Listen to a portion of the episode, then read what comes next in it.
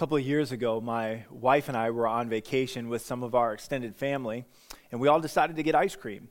And so we pulled up outside of a Cold Stone Creamery, and Lori looked at me and she said, Why don't you go in and get something that you know I would like? Surprise me. Now, we had dated for a number of years, we'd been married for a number of years, and getting ice cream, especially when we were dating, was one of our favorite activities. And so I'd been in Cold Stone Creamery many, many times with Lori, and I walked in with a lot of confidence that I could complete this mission.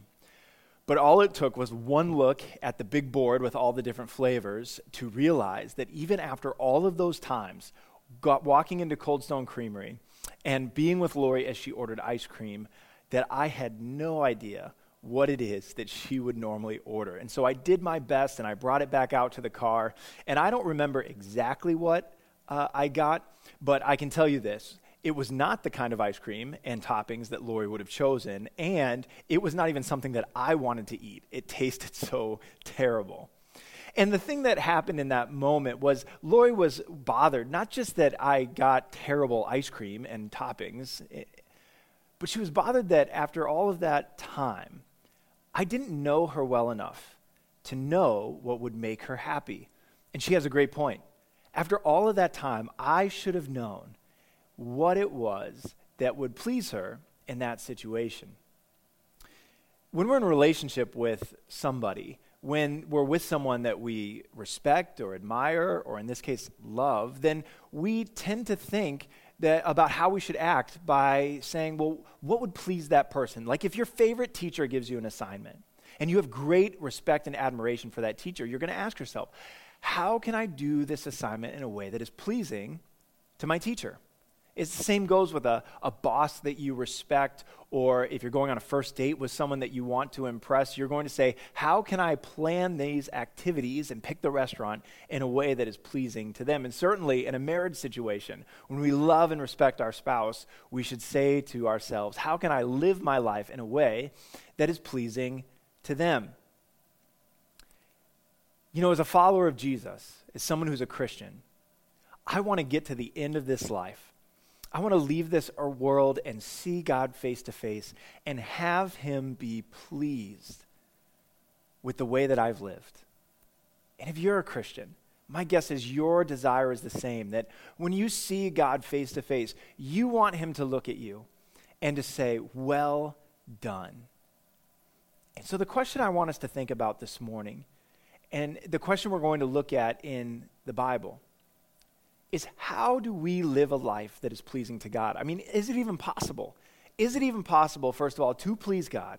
And secondly, if it is possible, how do we go about doing that? What does it look like to live a life that is pleasing to God? My hope, and I bet it's your hope too, is that when you're done here, God looks at you and he gives you a giant thumbs up and says, You did a great job. So, how do we go about doing that? And if you've been with us over the last few weeks, you know we've been in the books of 1st and 2nd Thessalonians, looking at letters that the Apostle Paul wrote to early followers of Jesus. And in the verses we're going to look at today, Paul talks about this specific topic. How can you, how could they, and how can we live a life that's pleasing to God? So we're going to be in 1st Thessalonians chapter 4 this morning. And in the very first two verses of this chapter, Paul helps give us an answer to our question. He says this He says, Finally, then, brothers, we ask and urge you in the Lord Jesus that as you received from us how you ought to walk and to please God, just as you are doing, that you do it more and more. For you know what instructions we gave you through the Lord Jesus. Paul says to the church, and he's saying to you this morning, if your desire is to live a life that pleases God, there's good news. You can absolutely do it. So, what does that life look like? I mean, if it's possible to live a life that is pleasing to God, what does that life look like? Well, Paul gives us a really very simple uh, definition here. Paul says the life that is pleasing to God is the life that does what it should and does it more and more. The life that is pleasing to God is the life that does what it should and that does it more and more. And this recognizes two very important things. And the first of all, this definition that Paul gives us reminds us that God is the one who is the, who is able to determine, who does determine how we should live. That God is the one in this relationship that has that right. That just if I'm asking, how do I please my teacher, or how do I please my boss, or how do I please my spouse, that in the asking that question, I'm saying they're the ones that are in the position of power here. I'm willing to adjust my life to what would please them. The same thing's true in our relationship with God. This is not about us saying how I'm going to live my life and God needs to adjust his standards so that he's pleased with me. This is about us asking the question okay, God, you're the one who gets to set the standards, you're the one who gets to call the shots here. Now, how do you want me to live? What should I do? And you have a leg up on the early church because, in this case, as Paul says in verse 2, they know what to do, the, the Thessalonians, because Paul told them what Jesus had said to him. But you don't need an intermediary. You have God's word. You have exactly what Jesus said and what God has said throughout history to his people. And so you can go right to this book and see what God says about how you should live. So, the, the life that's pleasing to God, Paul says, is the life that does what it should. And then he says this, and it does what it should more and more. And that recognizes not just that God's the one who gets to call the shots, but that you and I are on a journey. When you first put your trust in Jesus Christ, you are, the big term is, you are justified. That is, you go from being guilty and separated from God to being forgiven and restored in relationship with God. But then you enter a lifelong process. And the fancy term, the seminary word, the theological term for this is sanctification. And this is a lifelong process of becoming more and more like Jesus Christ over time. And Paul, in talking about the life that pleases God, recognizes two things. One, God gets to tell us how to live, and so we should do what we should based on what God says. And secondly, we should be progressing over time. We should be able to look back at our Christian life six months ago, a year ago, five years ago, 10 years ago, and say, look at where I was and look where I am now. I have been progressing more and more over time in doing what God has called me to do. So, good news. You can live a life that pleases God. How do you do it? Well, you do what you should, you do what God says, and you do it more and more over time. Now, Paul gives the early church and he gives us a very specific example. He actually gives two examples in this passage, but we're going to save the second one for another sermon. He gives two specific examples. We're going to talk about the first one today.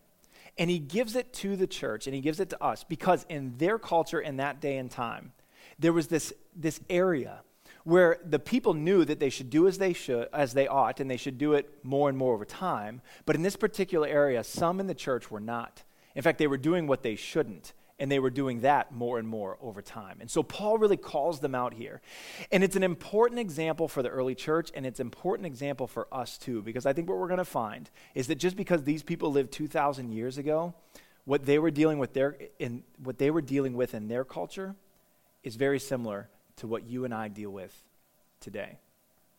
Look at verse 3 here through verse 7 and see what Paul says. For this is the will of God, that your, here's that word, sanctification, that you abstain from sexual immorality, that each of you know how to control his own body in holiness and honor, not in the passion of lust like the Gentiles who do not know God that no one transgress and wrong his brother in this matter. Because the Lord is an avenger in all these things, as we told you beforehand and solemnly warned you. For God has not called us to impurity, but in holiness.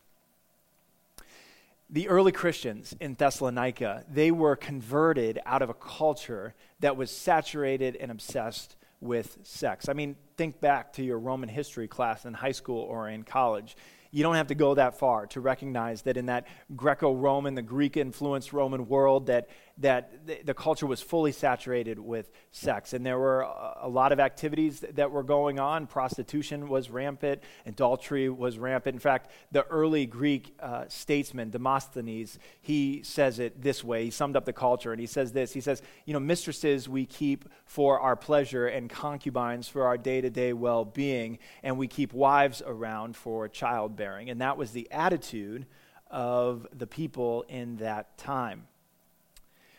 And even in the city of Thessalonica, there was a temple where cultic practices were practiced, and many of those were around prostitution and other um, sexual acts that would have been outside the realms of what God calls his people to. And so Paul knows these, these converts, these early Christians, are being converted out of a culture that is fully saturated with sex. And so, in their, in their desire to live a life that's pleasing to God, to do as they should more and more, some of them are falling backwards when it comes to living up to God's standard and doing what God says around this area of sex and sexuality. Now, I don't know if this reminds you of any other cultures that you might be familiar with, but certainly there could be a lot of parallels, and there are a lot of parallels between our culture and the culture of the early church. Our culture is infatuated and saturated with sex uh, it's only a click away in our culture, and it's available everywhere. We sell with sex, and sexuality leads the headlines many times in our daily news. And so, just like the early first century was sex, was sex saturated, so is our culture the same. And we are converted out of this world into living a life that's very, very different. I mean, this is God's rules for sex. God says that sex is reserved for one man and one woman within the covenant of marriage. That's very different than the world in which we live. It's very different than the world in which the Thessalonians lived. Paul says, well, why don't they do it in verse 6? Why, why don't the other people in our world do what God is calling us to do? And he says very simply, they don't know God, they don't know Him. And so we ought not to look at the world and expect that a world that does not know God is going to, to think the same and do the same things that, that we as Christians should do when it comes to sex and sexuality. But Paul says to the early church, and he says to you, You do know God, and you know what God requires. So, you want to know if you're living a life that's pleasing to God? Ask yourself this question Are you doing what you should more and more over time? And very specifically, when it comes to this area of sex? Are you doing what you should more and more over time? Paul says if you know God, if you know God, there are two things that you should pay attention to. And the first is this He says, if you know God, then you need to learn how to, in verse 4 he says it, control your own body. You need to learn to control your own body. Now, the Greek phrase there, if we were to translate it literally, it would say something like this You need to learn how to possess your own vessel. And I think, based on, on what I've read and what I've studied, that our English translators here are being very G rated for us and are sanitizing a little bit of what Paul is saying. Because what Paul means by this possess your own vessel, uh, many agree, and I agree with them, is that Paul's really using a euphemism here. That Paul isn't just saying control your own whole body, that Paul is saying, hey, you want to do what God wants you to do? You want to live the way that you should in this area? Each one of you needs to learn how to possess your own vessel. Each one of you needs to learn how to control what's happening down there. And Paul says you got to get a handle on that because God calls us to, to put boundaries, specific boundaries around sex and sexuality. Our world thinks that we will experience greater happiness and greater freedom if we remove boundaries around sex and sexuality. That the more we remove boundaries, the happier and more satisfied we'll be. Well, we forget sometimes that true freedom exists not in the removal of boundaries, but having the right boundaries in place. Think of a fish tank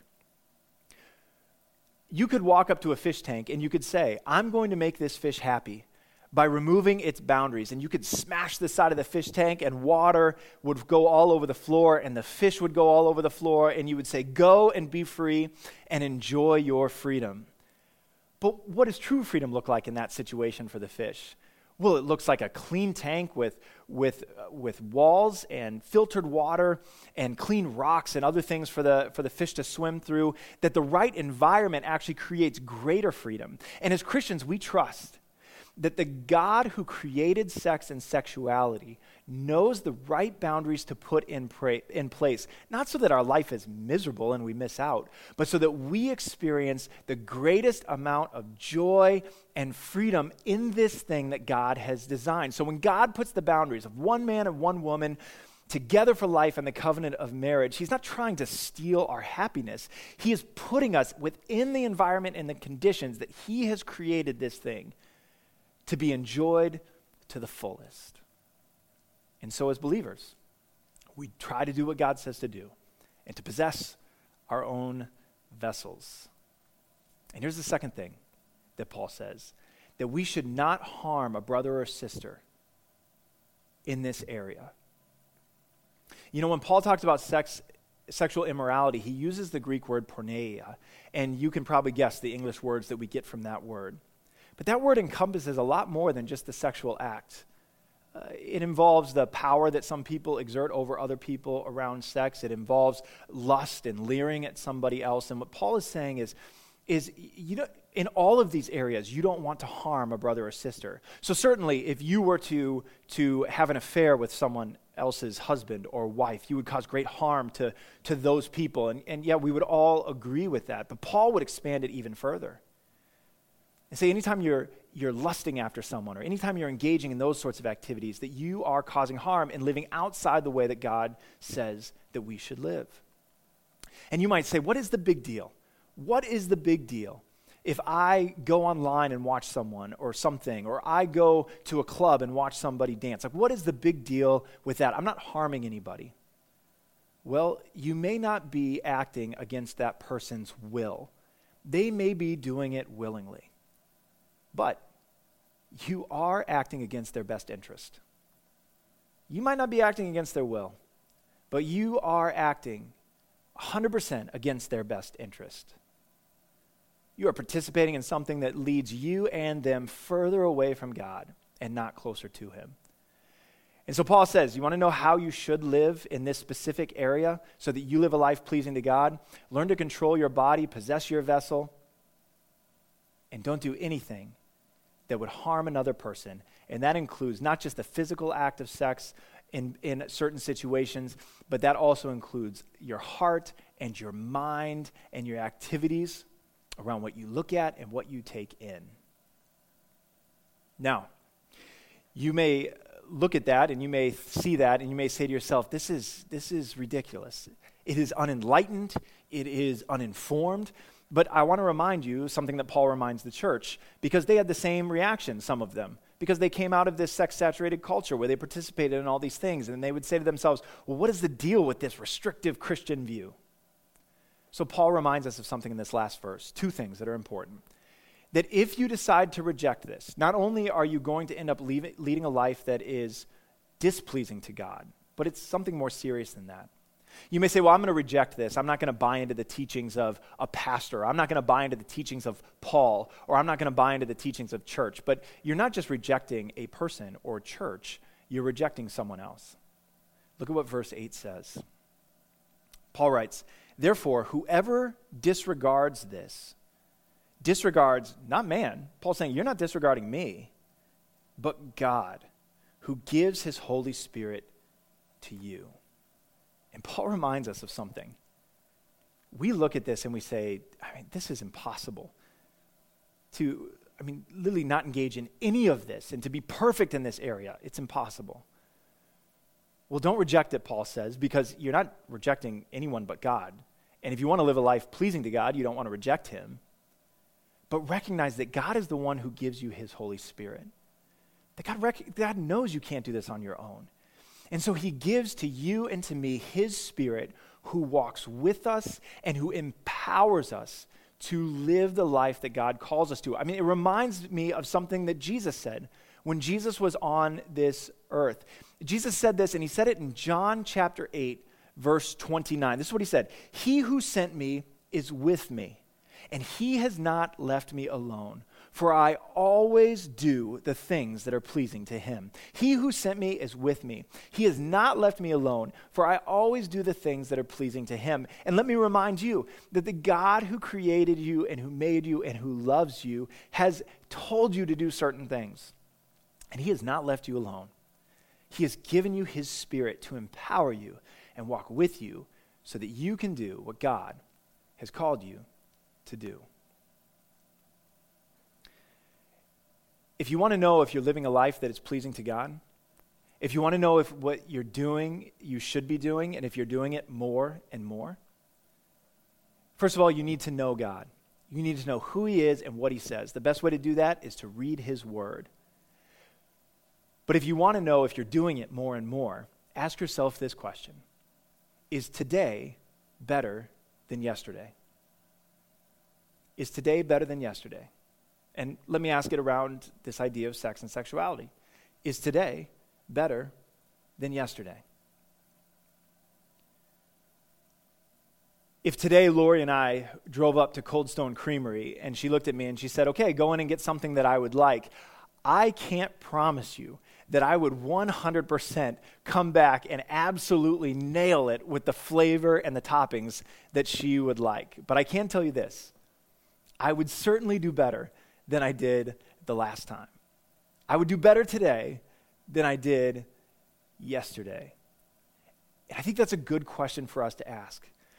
God calls us to holiness and perfection but he recognizes that there is a process that we'll be walking through, a lifelong process of becoming more like Christ, and he gives us his spirit to do that. And so, as the theologian John Calvin said when he talked about sanctification and becoming more like Christ, he said this He said, Let us not despair at the slightness of our success. For if today outpaces yesterday, all hope is not lost. And I love that line. If today outpaces yesterday, all hope is not lost. So I ask you again is today better than yesterday? If the answer is no, then take a moment and repent. Go back to the Lord and tell him you recognize that you have been living a life that is not pleasing to him, that you have not been doing what you should, and you have not been doing it more and more, and ask that he would empower you by his Spirit to do this more. And if the answer is yes, don't get a big head because it wasn't your work. It was the Spirit of God's work in you. So go back to the Lord and thank Him for giving you the strength to do what you should and to do it more and more. And ask the Holy Spirit to do it again today. Our worship song, our worship team is going to lead us in a song. And it's going to start off with these words You are good, you are good when there is nothing good in me. And as they sing those words, would you take a moment? and do some self reflection and ask yourself in your life is today, when it comes to pleasing God, when it comes to doing as you should and doing it more and more, is, are, is today better than yesterday? If you want to live a life that's pleasing to God, go and do what you should and do it more and more.